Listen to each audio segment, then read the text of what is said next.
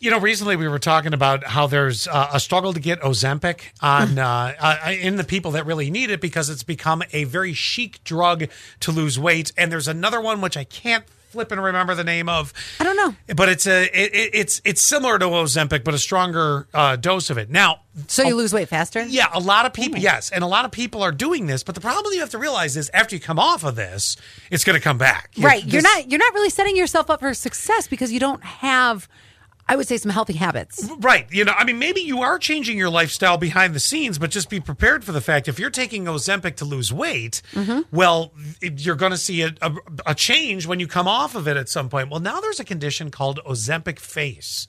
And Ozempic, which is the new drug that fights diabetes, is becoming trendy for losing weight, like I said, but there's a side effect. The hmm. latest is Ozempic face. Dermatologists are confirming they are seeing patients on the drug coming in with aged and gaunt, what is gaunt looking skin? Gaunt Faces. is like have you ever seen somebody who has lost a lot of weight, really skinny, and their cheeks kind of go in, their eyes are a little sunken? Yeah. This makes all the sense in the world. Well, the I- doctor in Dallas, uh, based uh, where she has her dermatology practice, says the rapid weight loss is responsible for the look, and the only way to fix it is to gain the weight back. So, healthy uh, rate of uh, uh, uh, to lose weight is one of uh, one of two pounds per week, not like I'm taking Ozempic and I'm shedding 15 a week. That's why I never want to lose a bunch of weight. Have you ever seen somebody who has ba- gastric bypass?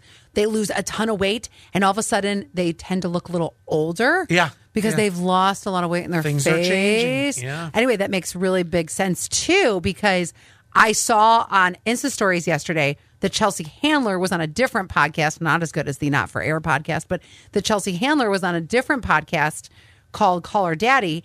And she said she was Well, on that a, is a pretty good podcast. I'm not gonna lie.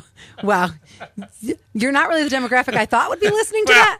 you know. But anyway, so she she was saying how she was on Ozempic and the one thing I noticed, and I don't care. I don't care what you look like, but I noticed that her face was very It was that drawn kind of Ed. wow. Mm-hmm. Well, there's something new to look forward to. Some Ozempic face for you.